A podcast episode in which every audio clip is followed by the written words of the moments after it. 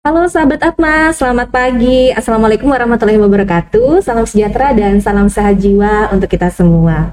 Bertemu kembali di program Otista, obrolan tips dan isu kesehatan mental dan nggak bosan ya. Hari ini saya mandu lagi sahabat Atma bersama saya Rani Meita, psikolog klinis di Rumah Sakit Jiwa Atma Husada Mahakam Samarinda. Tema hari ini ini seru banget sahabat Atma karena kita kedatangan dua narasumber yang katanya lebih kuat berdua begitu ya. Jadi kita mau mau bahas karena uh, dalam rangka menuju Hari Anti Narkotika Internasional yang akan uh, kita selenggarakan tanggal 26 Juni 2021. Boleh langsung berkenalan dengan para bro-bro di sini. Silakan bro. Oke, terima kasih Mbak Rani.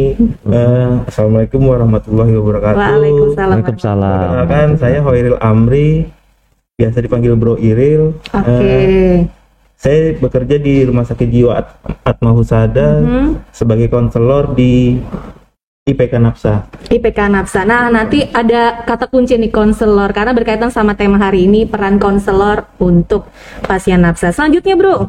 Oke, Assalamualaikum warahmatullahi wabarakatuh. Nama saya Agus Haryadi, jadi saya juga konselor di IPK Napsa. Um, saya sudah bekerja di sini sekitar tujuh tahun. Tujuh tahun ya? Iya. Oke, jadi ini adalah para bro-bro yang akan menemani kita kurang lebih satu jam ke depan bersama sahabat Atma. Dan terima kasih untuk para sahabat Atma yang sudah join di IG Live uh, hari ini di akun Instagram Rumah Sakit at uh, rsjd.ahm dan nanti siaran tundanya bisa sahabat Atma saksikan kembali di IGTV dengan akun yang sama yaitu at rsjd.ahm. Hmm. Jadi nanti kalau at, uh, sahabat Atma pengen mendengarkan lagi bisa langsung di uh, Spotify, Anchor by Spotify dengan kata kunci Otista Podcast.rsjd AHM. Jadi masih bisa didengarkan. Jadi nanti bro-bro kalau misalnya sudah selesai kita acara bisa langsung. Jadi bisa menyaksikan. Wah, lagi lagi lagi jadi artis ini ya. Bisa didengarkan di Spotify juga. Nah, untuk tema hari ini, Bro, Ya. Kita kan mau uh, menyambut Hari Anti Narkotika Internasional sekaligus juga mau kasih tahu sama sahabat Atma bahwa di klinik di Rumah Sakit Jiwa Atma Husada Mahakam kita punya yang namanya klinik Napsa. Klinik Napsa. Jadi nggak hanya menangani pasien-pasien yang gangguan kejiwaan tapi punya mm -mm, nah, untuk rawat inap dan rawat jalannya. Betul. Saya mau nanya dulu kenapa sih kalau konselor itu dipanggil bro itu apa sih singkatannya? Apa bro yang lain? Apa bagaimana? Boleh dong dijelasin dulu. Boleh Bro Agus. Oke, jadi bro itu sebenarnya brother. Oh brother ya. Brother, kenapa harus brother? Jadi kita sesama saudara. Oke. Okay. Uh, jadi kita keluarga begitu ya bro ya? keluarga. Ya? Jadi misalnya ada residen yang datang rawat inap, dia harus hmm. memanggil kami bro. Dia harus menganggap kita adalah sebagai saudaranya yang membantu okay. membantu untuk menjalani pemulihannya selama dirawat inap ya. betul sedangkan untuk perempuannya mereka biasa memanggil sis atau sister dari sister iya okay. saudara perempuan juga jadi mm -hmm. seperti itu jadi supaya apa supaya untuk tidak ada batasan di antara kami dengan si residen okay. seperti itu. Kalau residen itu maksudnya uh, uh, yang dirawat di sini ya? Betul, dirawat juga uh, ya. Betul. Tadi Bro Agus bilang di sini sudah tujuh tahun. Kalau Bro Iril sudah bekerja berapa lama sebagai konselor? Konselor di RSJD terhitung dua tahun. Dua tahun ya, hmm. sudah lama ya. Berarti sebenarnya ada suka dukanya nggak sih? Kok tertarik sih konselor itu apa sih? Kenapa memutuskan untuk menjadi konselor nafsa yang uh, masih banyak di masyarakat ya? Stigma terhadap penyalahguna. Nanti kan kita akan bahas. Saya pengen tahu dulu supaya cerita sama sahabat Atma, kenapa sih tertarik jadi konselor? Konselor itu apa sih? Apa sih pentingnya untuk pasien nafsa untuk kita sendiri? Iya betul.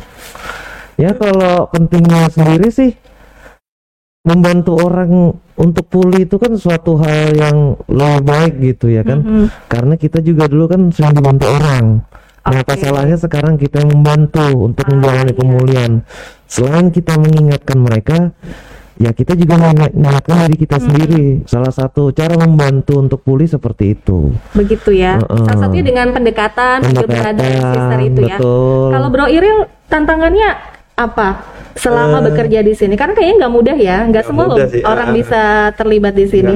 nggak semua orang tertarik di bidang ini Iya, ya. Iya betul. Eh, ya itu tadi tantangannya ya sebenarnya kalau dibilang tantangan bisa tapi yang lebih jelasnya itu bukan tantangan sih jadi kita tuh ada niat untuk membantu Membantu. Oh, oke. karena di Kaltim sendiri udah peringkat tiga ya peringkat Oke. tiga Untuk jadi masalah penyalahgunaan. masalah penyalahguna jadi kita sini tertarik eh, terpanggil untuk membantu saudara-saudara yang masih terbelenggu di dalam penyalahgunaan jadi Oke. itu yang memanggil kita untuk terjun ke bidang yang kita jalani sekarang nafsa ya, karena perlu jiwa sosial banget. Betul. semua orang Heeh. akan bertahan 2 tahun, 7 tahun untuk Betul. bisa ketemu dengan istilahnya orang-orang yang sebenarnya dijauhi sama masyarakat. Jadi sahabat Atma penting untuk menyaksikan tayangan ini supaya kita bisa membuka wawasan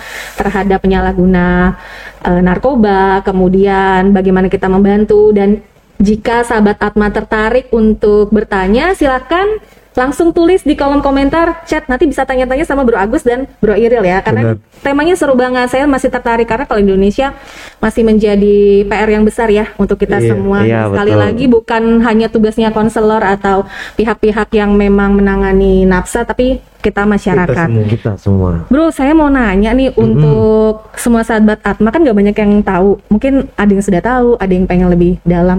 Nafsa itu apa sih, brother? Oke. Boleh nih, siapa aja. boleh siapa aja Nanti TikTok ya kita. Iya, iya. oke oke Jadi untuk nafsa itu kan narkotika, psikotropika dan zat adiktif lainnya. Oke.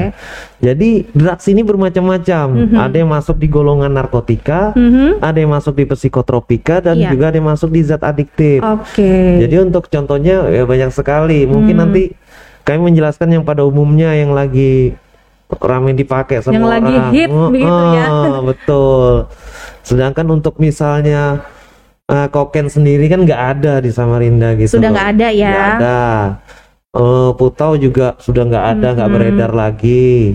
Karena eh, penyalahguna heroin sendiri aja sekarang kan banyak yang terapi di tempat kita tuh di Hmm, klinik nafsa yaitu oke. metadon. Metadon gitu. ya. Mm-mm. Eh, lalu juga untuk pengguna heroin juga banyak yang lari ke amfetamin. Jadi masukin mereka ke psikotropika lagi gitu Oh loh. begitu. Itu karena ketidaksediaan narkobanya atau bagaimana, bro? Ya karena mungkin memang nggak tersedia di sini. Begitu, khusus Samarinda ya. Samarinda. Berarti kalau di klinik nafsa sendiri memang ada pasien-pasien yang tertentu penggunaan nafsanya ini ya. Ya macam-macam Mhm. penggunaannya. Bahkan dulu waktu dirawat inap saya ingat tuh ada yang menggunakan bensin sama Oke, lem. lem ya. Iya. Oh ya, itu biasanya kalau yang remaja-remaja ya atau yang Ya. kalangan-kalangan Heeh. ya anak-anak muda. Kebanyakan mereka anak-anak Hmm, di bawah hmm, hmm. umur 16 sampai 15 tahun Wah, menggunakan ya. bensin dengan Mhm. lem. Nah, ini yang kacau nih. Begitu ya. Hmm. Jadi berarti ada eh, tadi narkotika, psikotropika dan Zat zat adiktif lainnya. Kalau betul. di ini Bro Iril, kalau di klinik nafsa sendiri paling banyak menangani eh, pasien dengan penggun- penyalahgunaan nafsa yang mana, Bro? Eh, untuk di klinik nafsa eh, banyak menanganin untuk psikotropika Mhm. Eh, zat adiktif itu mungkin seperti yang tadi Lem. Bro Agus bilang lem Oh, itu udah oke. mulai udah mulai banyak tuh yang seperti itu Mhm. Nah, itu aja sih Jadi eh, penggunaannya memang tergantung dari mungkin daerahnya juga ya. Benar. Banyaknya. Oke, ini kalau mau lebih dalam, tadi kan eh, Bro Agus sudah singgung-singgung sedikit nih jenis-jenisnya. Kalau jenis-jenis dan efeknya nih supaya sahabat Atma tahu bukan untuk eh, memberikan informasi untuk disalahgunakan, tapi Betul. lebih sekedar betul-betul informasi supaya kita aware kalau misalnya kita ada yang Benar. tahu ya. biar gue Uh, mungkin saudara terdekat kita atau teman-teman kita apa aja sih bro dan terutama yang ditekankan bahayanya itu karena kan kita di bidang medis ya di bidang rumah sakit Betul. Ya kita ambil yang umum aja misalnya dari psikotropikanya sendiri sabu-sabu Oke. atau ekstasi. Mhm. Ya eh, untuk sabu dan ekstasi juga pemakaiannya berbeda. Mhm. Satu yang di dalam ruangan mendengarkan musik, yang satunya lebih santai. Bahkan mereka bisa menyalahgunakannya sambil bekerja. Hmm. Oke, ya, nah, itu ini itu jenis apa itu? sabu. Oh sabu, Nah. sambil bekerja bisa ya? Berarti ya? sambil bekerja. Mhm. Dan efeknya itu stimulan, dia menaikkan Stimulan. sistem saraf ot- otak mereka. Oh jadi lebih aktif begitu lebih ya bekerjanya ya? Mereka bisa nggak tidur dua hari, Wow, ya iya. kan? Full bekerja Mhm. mereka. Nah itulah yang dijadikan pembenaran kadang sama mereka. Oke, jadi pembenaran Oh. padahal sebenarnya memang ada efek yang lebih bahaya begitu Ada, ya?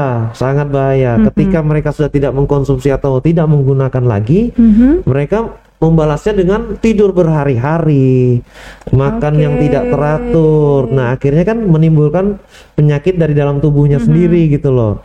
Ya salah satunya penyakit-penyakit seperti diabetes, Mhm. tekanan darah tinggi, ya kan. Nah, itu nanti yang muncul. Begitu. Lalu untuk penggunaan heroin mereka menjadi malas. Bisa menjadi malas akibat menggunakan heroin tersebut. Mhm. Karena heroin atau putau nama jalanannya ya kan Mhm. itu mengakibatkan eh, sakau atau posakut withdrawal yang panjang. Oke, sakau itu sakit karena Engkau. Oh. sakit karena putau ya kalau itu ya sekarang ya sakau. ya karena mungkin lah itu bahasanya Iya, anak-anak lah anak-anak ya kan. bahasa slang ya. Karena ah. dulu eh, saya pernah tahu eh, hanya tahu sebelum bekerja dan mengetahui informasi tentang nafsa. Sakau itu untuk segala jenis penggunaan. eh, Penggunaan, nafsa, betul. begitu. Tapi apakah sebenarnya spesifik yang sakit karena putau atau semuanya? Nanti jangan dijawab dulu, bro, Oke. karena ada istilah putu zat nanti begitu. Oh betul. Oke, sabu sudah, heroin, bro iril apalagi, bro iril. Eh, Terutama menekankan nih bahayanya supaya eh, siapa pun yang menonton kita saat ini tuh betul-betul ah jangan ya, say no to Hmm, drugs betul. gitu ya. mungkin tambahannya mungkin eh, kayak tembakau-tembakauan mungkin ya kan. Oke. Jadi kayak sekarang lagi umum, lagi hits itu kan tembakau gorila seperti itu. Mhm. Nah itu kan bisa apa ya? eh, Skipnya cepat. skipnya cepat. Nah, Nah, skip ini apa ini? bahasa Skip. skip. Eh, stop mendadak. Stop mendadak berarti freeze begitu kah? Atau Oh, oh. berarti secara fisik? Secara Oke. fisik. Mm-mm. Kemudian bro, Eh, terus yang sekarang lagi yang banyak di klinik nafsa Mhm. eh, inhalant inhalant dihirup ya berarti ya? Hero. di Mhm. lem. Nah itu Oke. itu sekarang lagi lagi hits kalau di kota kita di Samarinda. Samarinda. Nah, Samarinda lem. Apalagi barangnya mudah didapat. nah, Benar. udah dijangkau, harganya Mhm. terjangkau ya kan. Nah itu lagi hits. Ya jadi banyak sekarang munculan yang case-case Mhm. klien-klien eh, dengan menggunakan inhalant yaitu lem Mhm. tadi. Oh begitu. Bahaya paling eh, parah begitu kalau barangnya mudah didapat. Tapi saya aja nyium bensin udah nggak nggak nggak kuat banget gitu. Kalau misalnya kita ke ngisi di pom bensin gitu ya, Benar, ternyata Iya. ada penggunaan itu. Kalau efeknya apa bro? Efek dari Bahaya dari misalnya inhalant itu. inhalant itu ya ya kita mungkin ada apa ya namanya kalau dibilang Ngefly ngefly gitu. susah, akan susah untuk berkonsentrasi mungkin Oh, ya begitu. Sulitnya berkomunikasi. nafsu Hmm. makan jadi tidak Oh. ada Oh begitu. Dan bisa skip juga. skip juga. Ah, ah. Katanya sabu-sabu juga bisa menekan eh, rasa lapar gitu. Benar nggak sih bro? Betul. Mhm. Bisa betul. Karena kan dari amfetaminnya tadi tuh. Mhm. Hmm. Jadi memang perlu kita pelajarin kalau misalnya kita mengetahui ada yang penggunaan itu berarti harus segera berobat begitu ya. Nah, ini Bro, kalau ciri-ciri kan kita pengen tahu nih, siapa tahu ada tetangga terdekat atau bahkan teman Hmm. kita sendiri. Ciri-ciri orang yang menyalahgunakan nafsa secara fisik dulu deh. secara fisik oke Eh, mungkin yang jelas dari postur tubuh mungkin ya. Mhm. bentuk tubuh Bentuk yang tubuh ya. awalnya kita lihat segar Mhm. kok tahu-tahu udah udah berat badan kayak udah berkurang nah itu dari Ah. fisiknya itu Tapi bukan kelihatan. diet ya. bukan diet Bukan. kita bisa lihat kan yang Iya. mana diet yang mana menggunakan penggunaan. Oke. Terlihat Yang- lebih kurus kah atau misalnya kita bisa betul-betul melihat bahwa apa kusam, apa dari kulitnya seperti itu, itu ya.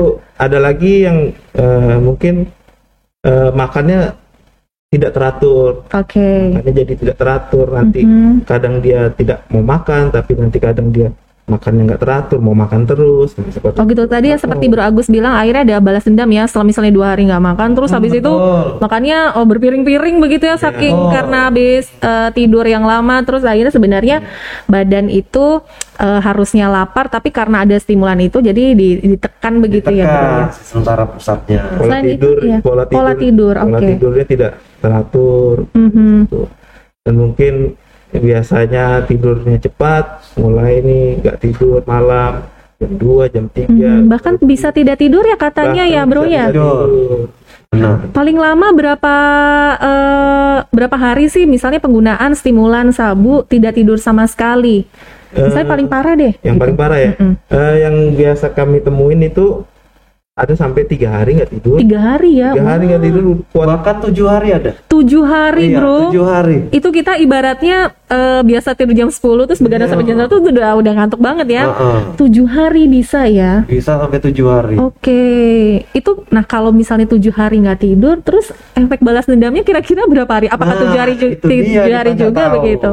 Begitu ya. Oh paling parah kalau di yang ditangani di sini pernah ada yang tiga hari ya. tiga hari nggak tidur Tiga hari nggak tidur. Hmm, berarti jelas ya kalau ada penurunan berat badan, misalnya kondisi kita nggak tidur berapa jam aja kelihatan aroma banget ya. badan udah Bau. Oke, oh begitu. Itu kenapa? Karena pengaruh hormon apa karena tidak perawatan diri? tidak perawatan tidak Tidak perawatan, nggak mandi salah satunya. Hmm, berarti sudah tidak makan, tidak tidur, tidak merawat diri juga Betul. begitu ya.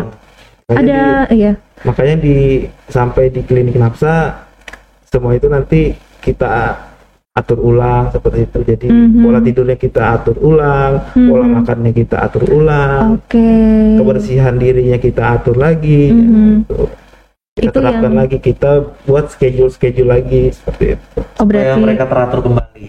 Oke, jadi di klinik Nafsa sahabat Atma eh, di para bro ini membantu pemulihannya dengan salah satunya mengubah pola hidupnya yang sebelumnya memang tidak teratur di sini Betul. dikondisikan lagi Iya, begitu ya betul. bro ya. Agar lebih berkualitas lah. lebih berkualitas dan mengembalikan memang fungsinya sebagai manusia yang sehat sosial. begitu ya manusia sosial ini menarik banget nih ada manusia sosial juga terus untuk Bro Agus kalau ciri penyalahguna secara psikis psikologis kah jiwa atau mental tadi kan fisik udah kita bisa kelihatan ada nggak sih ciri-ciri secara psikisnya itu ketika Ya, menyalahgunakan awalnya pasti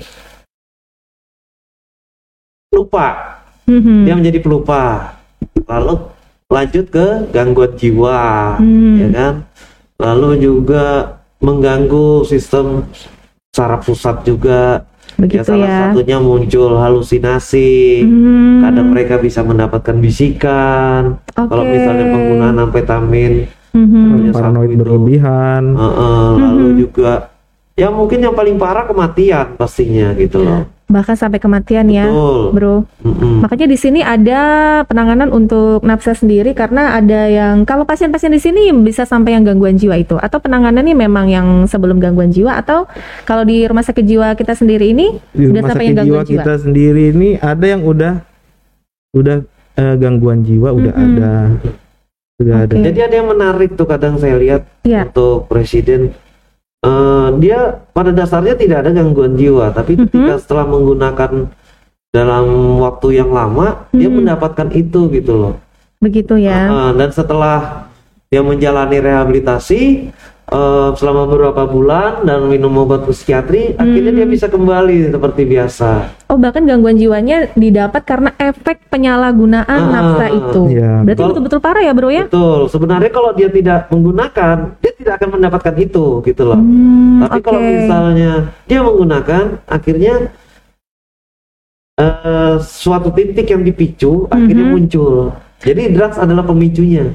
Oh drugs adalah pemicu. Benar. Pada apakah sebenarnya eh, kalau saya kita ngomongin soal pemicu, berarti sebelumnya mungkin ada masalah ya? Betul. sehingga nafsa itu dijadikan sebagai coping begitu. Hmm. Benar nggak sih Ah. kalau saya Dan- bilang ya, ya. seperti itu bisa Ya, ya? bisa bisa satunya ya? bisa salah satunya Kalau menurut pengalaman bro-bro, eh, hal yang paling menantang nih selama menanganin pasien yang kaitannya sama ciri-ciri ini, pernah ketemu yang seperti apa sih gitu? Kalau bro Agus sama bro Irel?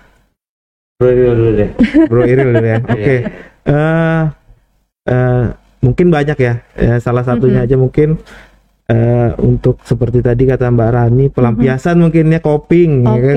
Bahasanya coping atau Mhm. bahasa awamnya orang pelampiasannya, ke Ah, ah, ya kan Cara ngadepin masalah. cara menghadapi masalah sebenarnya bukan ca- hadapin masalah justru Pelariannya itu. justru menambah masalah, Menambah Oh masalah benar juga benar benar benar benar. Dan itu sadarnya saat udah masuk di rehabilitasi. Biasanya baru sadar oh ternyata eh, sebagai pelampiasan ternyata ini bukan jalan keluar yang saya pilih seperti itu. Oke. banyak sih case-case yang seperti itu yang kita temuin di klinik nafsa Iya, dan itu makanya peran konselor sangat-sangat penting ketika Hmm. mengembalikan selain uh, pola hidupnya, kemudian mindset ya, Mindset. bahwa Pola pikir, pola pikir ya bro ya. Pola pikir apa sih kalau misalnya Bro Agus yang paling uh, gemes gitu ketika berhadapan sama para residen soal pola pikir bahwa kalau misalnya nih nafsa adalah jalan keluar gitu. mereka menjadikannya ya, suatu pembenaran dan akhirnya mereka suka berbohong. Oke, berbohong. Berbohong. Mhm. Contohnya Jadi- Bro? Contohnya, eh dia bilang dia memakai drugs tidak ada masalah dengan rumah tangganya Oke. atau di dalam rumahnya dia tidak menjadikan Mhm. itu sebuah masalah.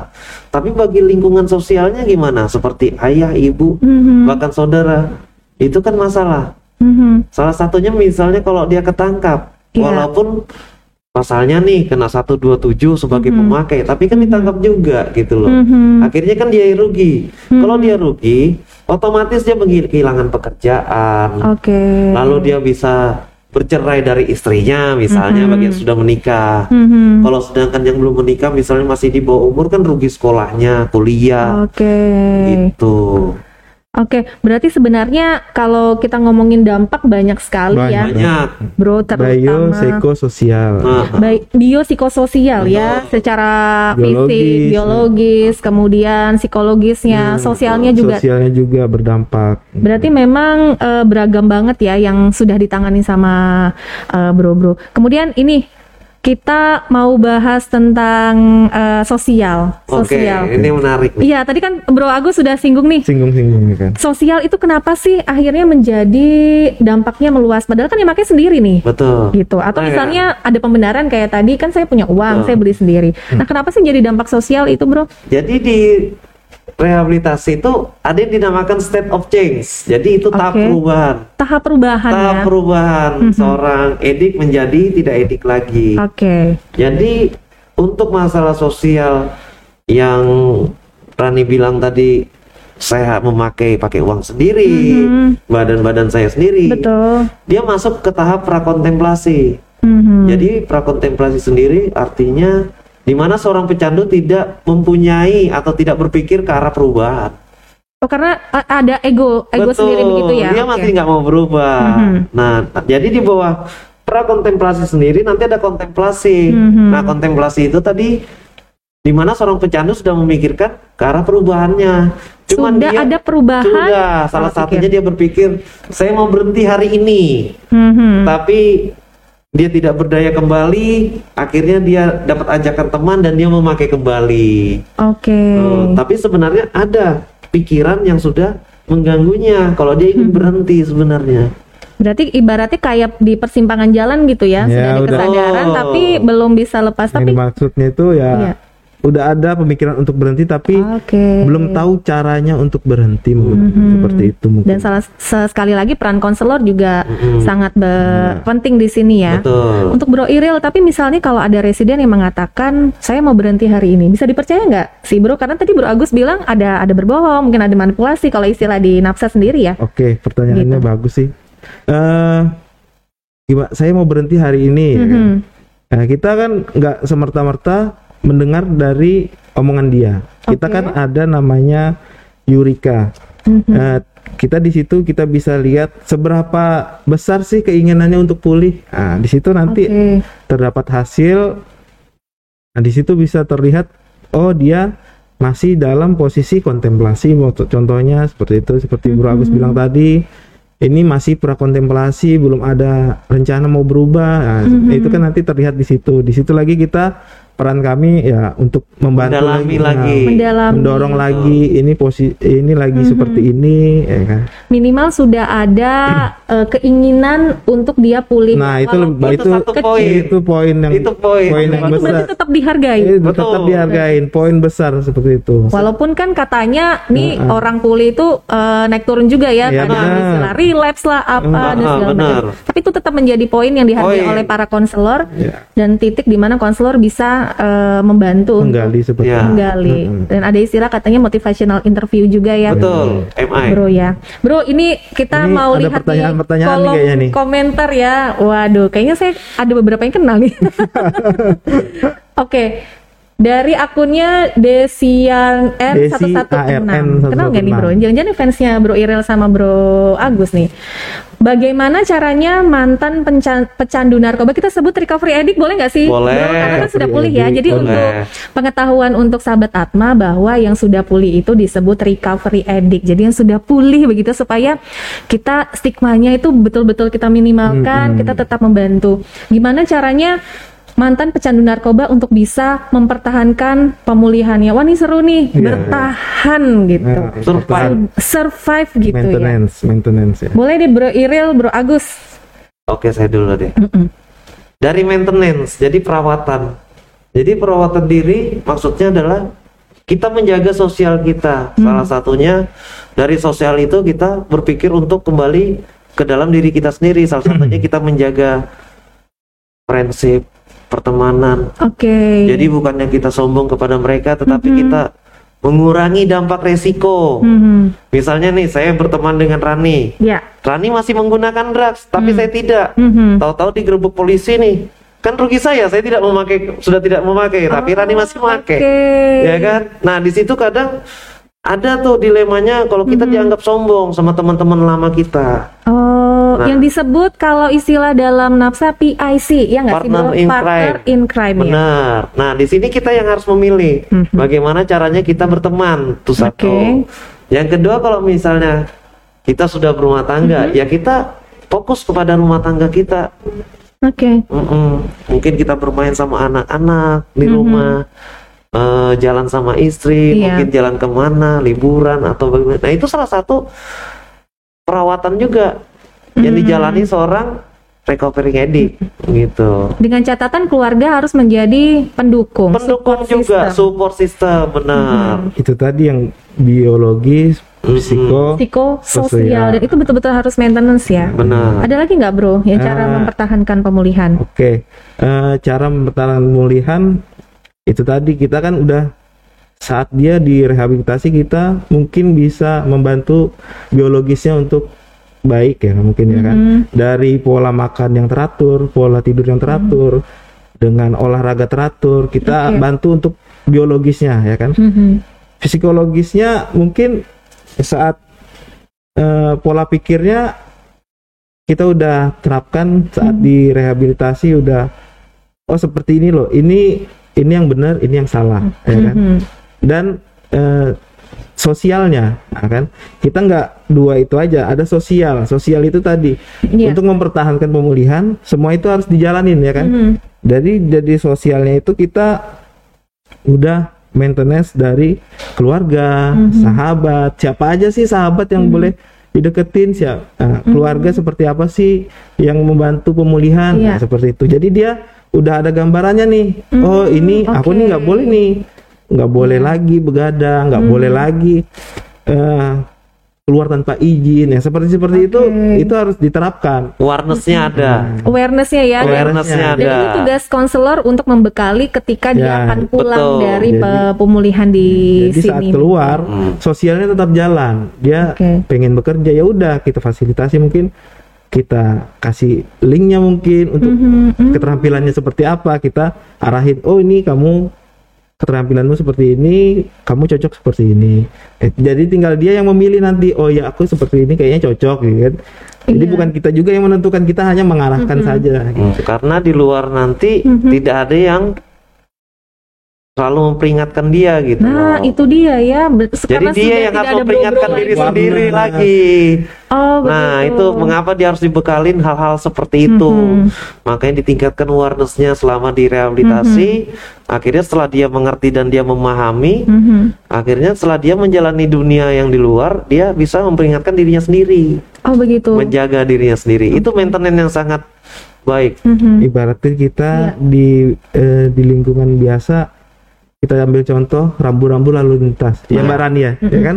Benar, kita benar. ada di jalan itu semua ada rambu-rambunya kan? Benar, ada benar. lampu merah ada lampu hijau ada dilarang berhenti. Iya. nah itu tergantung kita ya kan? Kita udah bekalin direhabilitasi oh ini loh kalau lampu merah berhenti Oke. ya kan tapi nggak semuanya itu Yang mau kita- berhenti. nah Slow itu no. tinggal dari diri Benar ya. dari dirinya sendiri lagi Karena mungkin pola hidupnya dulu sering ngelanggar begitu ya. Ya, Karena dia harus betul. penyesuaian baru. Benar, contohnya seperti itu ya kan. Oke. Kita aja yang orang umum, oh ini dalam berhenti kadang masih bisa berhenti ya kan. Iya.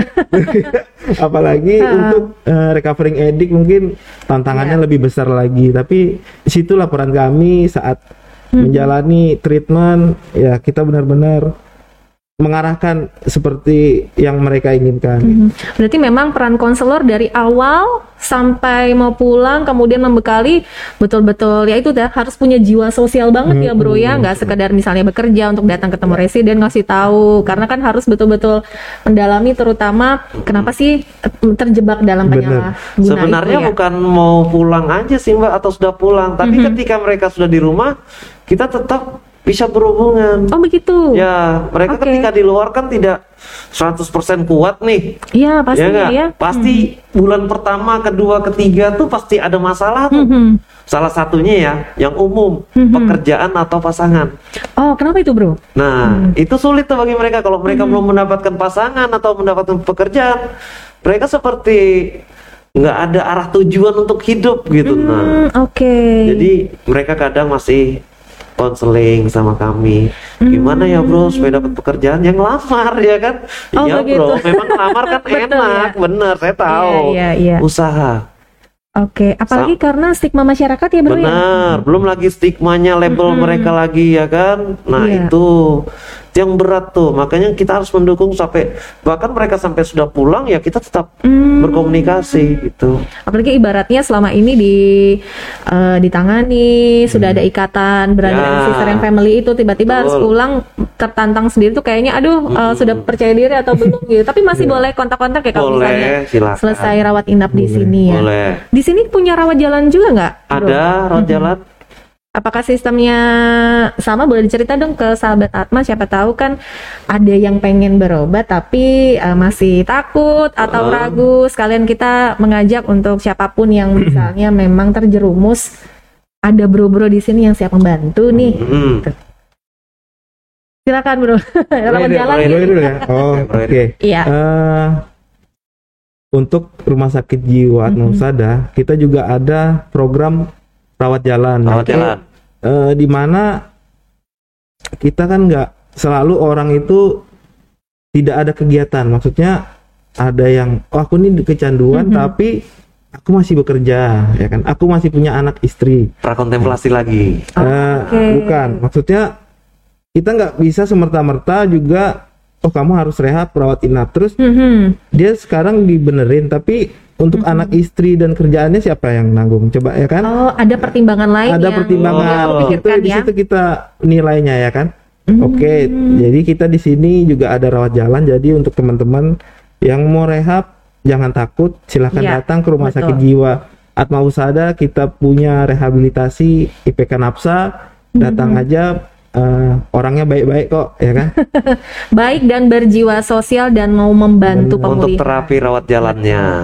Itu Jadi bisa ya, apalagi pertimbangan kalau misalnya sebagai kepala keluarga ada Betul. pekerjaan Benar, tinggal, gitu. tapi tetap bisa menjalankan proses proses pemulihan. Pemulihan. Kalau berarti kalau rawat inap berapa lama bro harus punya waktu di sini untuk betul-betul uh, fokus sama pemulihan?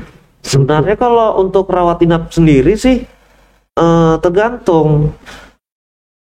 Se nah ini kan di asesmen dulu nih. Iya. Nanti ada yang namanya derajat keparahan seseorang tuh. Oke. Nah, nanti diukurnya dari situ, Mbak. Ya kan? Setelah itu kita bisa menentukan dari asesmen tersebut untuk seberapa lama dia harus dirawat inapkan. Oh berarti tergantung ya derajat Ya. keparahannya. Kalau paling parah bro berapa lama? Setahun, Setahun di sini? bahkan lebih. Enggak, kalau di Oke. sini Kalau di di sini sendiri sih tiga bulan. Tiga bulan. Oh, mak- maksudnya ada pengalaman mungkin kalau setahun itu betul-betul yang sampai eh, maintenance yang istilahnya clean sober itu ya. Kalau di Iya. sini tiga bulan. Tiga bulan saja. Di sini Itu- rumah sakit jiwa programnya rawat inap tiga bulan. Tiga Oke. bulan. Kalau bagi residen sendiri itu termasuk lama atau sebentar enggak sih, Bro? Karena kalau bagi kita kan mungkin ya relatif ya. Iya relatif. Kalau yang menjalankan ini loh. menjalankan, Nah, jadi eh, residen yang diganggu kesenangannya, yang belum mau berubah, dia pasti Hmm. akan mau cepat pulang. Oke, ya karena nggak nyaman ya pastinya. ya. Betul. Mhm. Masalah tidak boleh merokok saja, mereka sudah komplainnya minta ampun. Oh oke, berarti ada aturan mereka nggak Ada merokok dan aturan. segala macam itu Betul. ya. Tiga bulan lumayan ya Iya. untuk ini. Kita mau baca komen lagi nih. Oke. Iya. Ada lagi komen? Dari Zagoan Neon. Kayak ini ta- saya tahu siapa deh. Nah, ah. Oke, nanya dong gimana caranya mau rehab di rumah sakit jiwa Atma? Biayanya bisa pakai BPJS atau harus bayar ya? Jadi mana tahu misalnya setelah tayangan ini ada yang tergerak hati untuk oke saya mau rehab nih atau rawat jalan rawat inap. Jadi caranya bagaimana Hmm. untuk bisa rehab di sini para brothers? Untuk biaya atau BPJS mungkin ke info rumah sakit mungkin ya. Iya karena nanti kita ada layanan hotline. Ha- Ada layanan hotline. Iya, ada layanan hotline kalau misalnya malu untuk datang eh, sendiri atau misalnya masih ragu bisa ya. Nanti kita kasihkan nomornya. Tapi kalau misalnya bisa bisa rehab di sini caranya langsung datang aja atau bagaimana atau nanti harus ke klinik Boleh langsung datang. gitu ya. langsung datang eh, ke instalasi gawat darurat IGD-nya. Oke. Nanti Mbak setelah dari IGD? asesmen dokter Mm-mm. Mhm, akan diarahkan ke IPK Napsa untuk Begitu. eh, Jadi nggak usah jalan takut ya. atau rawat inap. Dan di sini pasti rahas eh, identitas Rahasiakan. dirahasiakan ya. Jadi karena mungkin ada beberapa pasien yang eh, takut atau malu, terutama malu ya karena ada Iya benar. stigma. Kita bacakan pertanyaan lagi. Wah nih para fansnya brother-brother ini. Izin bertanya jika dia seorang pemakai penyalahguna ya, Iya, kita bilang ya. oke. Oke. Dan ingat dan ingin mungkin ya rawat jalan tapi takut mau ke rumah sakit karena dilibatkan dengan polisi. Berarti ada kaitan dengan hukum nih, Benar. Bro. Hmm. Gimana solusinya? Jadi pengen rehab tapi ternyata mungkin dia tangkapan. Mm-mm. Begitu. Boleh dong eh, sharing siapa tahu di sini pernah ada kasus seperti itu yang Oke, ditangani kalau brothernya. misalnya rehabilitasi sendiri sebenarnya tidak ada hubungannya dengan polisi ya. Apalagi Oke. misalnya dia mau ingin masuk sendiri tuh keinginan sendiri, nggak apa-apa masuk rehab ya langsung rehab aja. Gitu. Cuman kalau misalnya yang berhubungan dengan polisi, misalnya dia ditangkap dulu nih, Mhm.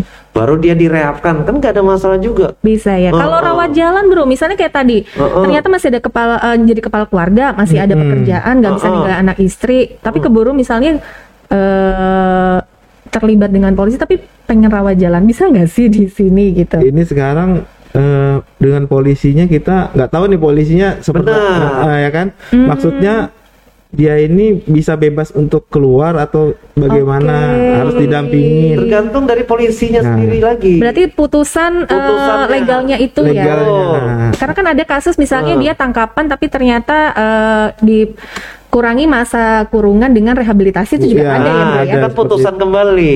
Betul betul. Heeh. Yang penting kalau kita nggak bisa menentukan, Hmm. kita hanya kita menerima memfasilitasi. itu ya. Betul. Jadi eh, kalau boleh dibilang sebelum nih Sebelum ketangkap. sebelum ketangkap, jadi sebelum digerebek atau misalnya Betul. mumpung Yang ada merasa- betul-betul eh Segeralah. ini segera sudah merasa gitu ya, Mm-mm. bro jangan lagi jadi pembenaran. Jadi sebelum berkaitan dengan hukum itu buru-buru deh dan Rumah Sakit Jiwa Atma Husada Mahakam Samarinda, sahabat Atma, kita punya klinik Napsa ya IPK Napsa IPK dengan Napsa. ada bro-bro di sini yang memang pekerjaannya betul-betul saya apresiasi banget mau eh, menangani residen. Bro, ini kita mau tanya tapi agak mundur sedikit karena kayaknya Boleh. seru banget nih kalau Boleh. tadi ngomongin kontemplasi, prakontemplasi, ada maintenance dan segala macam. Kalau kaitannya sama putu zat yang katanya orang eh, apa ya, bukan sakau ya, tapi dari fase pakai Mm-mm. terus harus direhab kan itu betul-betul putus nggak konsumsi apalah tidak apa-apapun konsumsi apa-apa lagi Tidak Itu- konsumsi apa-apa. Ada karakteristiknya nggak atau pernah punya pengalaman menghadapi residen yang putus zat katanya katanya ngeri ya Jadi katanya kalau- putus zat itu Untuk putus zat sendiri, Rani itu tergantung drugs yang dipakainya apa? beda-beda berarti ya? Beda-beda, Oke. benar. Jadi kita ambil yang umum lagi. Mhm. Kalau misalnya dia putus zat sabu, Iya. dia akan makan berhari-hari, tidur Oke, berhari-hari, iya makan tidur makan tidur, mengembalikan fisiknya tadi Mhm. yang sebelumnya dipakai untuk melek. oke karena stimulan itu ya stimulan. Nah, sedangkan kalau misalnya pengguna seperti heroin, Mhm. dia akan menjadi lemes, menguap terus, mata berair, hidung berair, mengomong susah, mau makan pun sulit. Nah, Oke. akhirnya itu yang harus dikembalikan dengan terapi obat. Hmm, Karena pengguna heroin pasti terapinya obat dulu. Nggak terapi mungkin obat oke dibiarkan seperti itu saja untuk menjalani detoksifikasi nggak mungkin. Oh ada istilah detoksifikasi. Benar. Jadi pelepasan racun-racun dalam Iya benar. itu. Jadi di IPK Napsa RSJD AHM kita Mhm. ada fase detoksifikasi. Oke. Di situ eh, para klien ya disebutnya para klien eh, Mhm. di situ kita observasi ter- terhadap putus zatnya. Jadi di situ Oke. dia hanya dipantau bagaimana dia kesehatannya, dari mana Mhm. dia makannya, dari mana Iya. dia tidurnya. Jadi belum ada program-program khusus yang diterapkan saat masih di fase detoksifikasi. Detox, Jadi hanya oke. dikontrol makannya, tidurnya dan Mhm. obat-obatannya mungkin ada gejala mungkin gejala-gejala ringan ya kan yang timbul. Nah, itu iya. nanti dari tim medis bisa memantau untuk kesehatannya seperti itu. Jadi putus zatnya masih dipantau dan Hmm. belum mendapatkan treatment yang terlalu berlebih. Oh berarti belum dikasih program Benar. yang pemulihannya Ah. itu ya, karena butuh stabil dulu. Stabil dulu. Kemudian secara fisik juga bersih dulu begitu Iya, ya. benar. Di situ fase detoksifikasi. Salah satunya yang paling di follow up itu adalah masalah emosi. Emosi. Nah, karena Oke. biasanya tuh kan mereka yang memakai inhalan, Mhm. lalu memakai ganja itu kan Iya. nggak terlihat untuk sakaunya dia. Mhm. Nah, kita Malah lihat kelihatan gitu, nggak kelihatan. Oke. Jadi kita lihat bagaimana masalah feelnya maupun emosinya dia seperti apa. Hmm. Caranya adalah dengan kita ajak komunikasi Oke. dan asesmen ulang. Mhm. Gitu. Emosinya seperti apa sih kalau yang tadi inhalen? Apa meledak-meledak? Apa jadi cenderung depresi? bisa juga mood swing atau naik turun. Mood swing ya? Iya. Mood swing naik turun. Nanti sebentar seperti ini, sebentar seperti itu. Kan macam-macam nih mood swingnya. Mhm. Mm-mm. Gemes nggak sih eh, ngadepin orang yang mood swing kalau kita sendiri aja kan misalnya orangnya moody begitu ya. Kalau Bro Iril pernah ketemu nggak yang model-model mood swing tuh gimana sih tantangannya Bro untuk bisa menstabilkan? Ini masih di fase putus zat ya. putus zat ya ada Jadi detox itu kalau ya? di fase putus zat kami belum eh, terlalu banyak Mhm. memberikan treatment yaitu Oke. tadi. Jadi saat eh, dia eh, moodnya naik turun, eh, kita hanya memantau apakah Mhm. perlu penanganan atau tidak ya kan. Oke. Yang penting itu tadi kita harus mengembalikan eh, fisiknya dulu ya kan. Biar Oke. normal dulu, biar tidak Mhm. saat kita udah tidak putus zat eh gejala putus zat ya udah Oh berarti fisiknya harus distabilkan. Benar. Berarti ini ya Heeh. eh, masuk ke emosi penanganan Iya, secara karena psikis. orang kalau perutnya kosong susah untuk mena- menangkap apa yang dikatain orang gitu ya. Oke, ini menarik. Berarti harus bikin mungkin part 2-nya ya. Oh. Brother, kalau misalnya ada tetangga atau saudara terdekat, keluarga atau teman Mm-mm. yang perlu eh, rehab atau pengen pulih, Mm-mm. itu apakah harus rehab, rawat jalan aja, atau ada alternatif lain? Dan saya pengen nanya, bisa nggak sih kita pulih sendiri tanpa bantuan para brother-brother di rumah sakit ini atau di tempat rehabilitasi? Oke. eh, untuk rehabilitasi tadi kita bol apa tadi? Kita datang ya? bisa ya ap- apakah harus Pulih datang sendiri. atau bisa pulih sendiri nggak sih gitu Bisa mana tahu takut sendiri. gitu ya ke sini ya Takut datang gitu Iya. ya kan. Oh, aku juga bisa pulih sendiri biasanya gitu ya pertanyaannya kan. Mhm. Mm-mm. Jadi gini, itu tadi yang saya jelaskan. Kita kan di jalan di jalan aja ada rambu-rambu kan. Mhm. Nah, rehabilitasi itu bukan hanya sekedar makan tidur Mhm. mendapatkan eh, pelatihan tapi Iya. kita juga men-schedule ulang apa yang udah lepas dari Hmm. recovering tadi jadi Oke. biasanya udah schedule-nya udah lepas tuh kan Mhm. udah dari tadi tidurnya nggak nggak nggak teratur makannya nggak Mhm. teratur ya kan situ kita mulai ajarkan lagi. Ibaratnya kalau direhabilitasi ketemu para brothers ini hidupnya bisa ada lebih ada aturan rules itu ya. Tapi kalau pulih sendiri kan takutnya itu ya ada eh, lepas kontrol atau kekurangan. Kalau dari Bro Agus sebenarnya bisa nggak sih pulih sendiri Bro? Atau memang eh, lebih baik rehab? Kalau saya sih komen saya adalah bisa. Mhm. Soalnya ada beberapa teman saya, PSI saya, mereka pulih sendiri. Mhm. Mengapa dia bisa pulih sendiri? Ada akibat. Mhm. Salah satunya mereka diserang kesehatan. begitu Mm-mm. kesehatan seperti apa Bro Misalnya mereka kena liver duluan. Sudah Oke. oh Iya kan? Itu jadi kayak Nah, jadi mereka ya. untuk mem- meminum alkohol sudah nggak bisa lagi karena seliver ya kan. oke Lalu mereka juga sudah mendapatkan tekanan atau hampir Mhm, stroke ringan. Nah itu salah satunya membuat berhenti. Lalu mereka pernah koma Mhm. beberapa minggu di rumah sakit karena sakit yang ditimbulkan dari putus Mhm. zat tadi, pemakaian drugs yang berubah-ubah. Ya kan, ma- pola Iya. hidup tidak teratur, makan dan tidurnya, akhirnya mereka jatuh sakit, Mhm. dan akhirnya setelah mereka sembuh, mereka tobat, ada. Oh begitu ya. Mm-mm. Tapi misalnya kalau eh, rehab juga lebih baik ya karena ada support system Yang membantu. yang membantu Yang para bro-bro ini ada aturannya itu. Jadi sahabat Atma jangan Ada pernah ma- takut ke IPK Nafsa dan jangan pernah takut juga untuk berobat ke Rumah Sakit Jiwa Atma Husada. Ah, jadi ini. saya, saya tambahin Ran. Jadi Iya. kalau yang belum bisa berhenti sendiri, Mhm. mintalah bantuan orang lain untuk membantu untuk berhenti. Ah, karena itu penting ya bro, Penting. asking for help ya, Betul. mencari bantuan ya ketika nggak bisa. bantuan. Berarti kita nggak nggak bisa misalnya merasa kalau kita Memecahkan kuat, masalah kita memecahkan sendiri. masalah sendiri. Ternyata kita butuh saran orang lain. Oke, bro. Untuk yang terakhir, closing statement. Boleh dong pesan-pesan sama Udah sahabat Atma. Gak kerasa kan ya? Harus aja ya? bikin, harus bikin ini nih part 2, part, part 3 karena kalau ngomongin eh, narkoba nafsa itu nggak bisa dibahas sehari dua hari ya gitu. Closing statementnya dari Bro Iril dulu untuk pesan sama sahabat Atma siapa pun itu dan kaitannya sama eh, nafsa kita tema hari ini. Yuk bersinar bersih narkoba. Oke, eh, mungkin closing statement dari saya ya untuk generasi muda jangan pernah coba-coba menggunakan drugs, ya kan? Eh, masa depan masih panjang, Mhm. jangan salah gunakan hidup kita dengan narkoba, Oke. war on drugs. Oke. War on drugs ya, say no to drugs juga. Say no to drugs. Oh, Iya, say no to drugs. oke. ya harus berperang kita, Perang. bro. Karena tidak hanya berperang untuk diri kita sendiri, tapi kita membantu pemulihan orang lain Benar. juga. ya. Dari Bro Agus, pesan-pesannya ini. Kalau pesan saya sendiri adalah eh lebih baik tidak memakai drugs untuk mengurangi resiko. Salah satunya adalah resiko dari kesehatan yang Mhm. utama. Iya. lalu ke orang lain misalnya habis make tahu-tahu nabrak orang kan merepotkan Ah, orang begitu. Sosialnya kena ya berarti betul ya.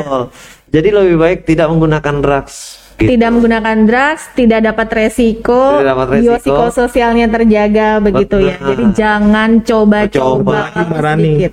Narkoba no, prestasi yes. Oh, nah narkoba no pras- prestasi yes. oke Berarti jangan pernah coba-coba gitu. Aduh, thank you banget nih bro. Kita bisa Oke, nanti you, ngobrol Mbak panjang kalau dapat kesempatan, sahabat Atma. Terima kasih sudah bisa bergabung di sini. Nanti kalau mau lihat-lihat lagi bro, bisa di uh, IGTV-nya Rumah Sakit Jiwa Atma di akun @rsjd.ahm dan kalau sahabat Atma mau mendengarkan bisa di spot Anchor by Spotify dengan kata kunci Otista Podcast.rsjd underscore AHM.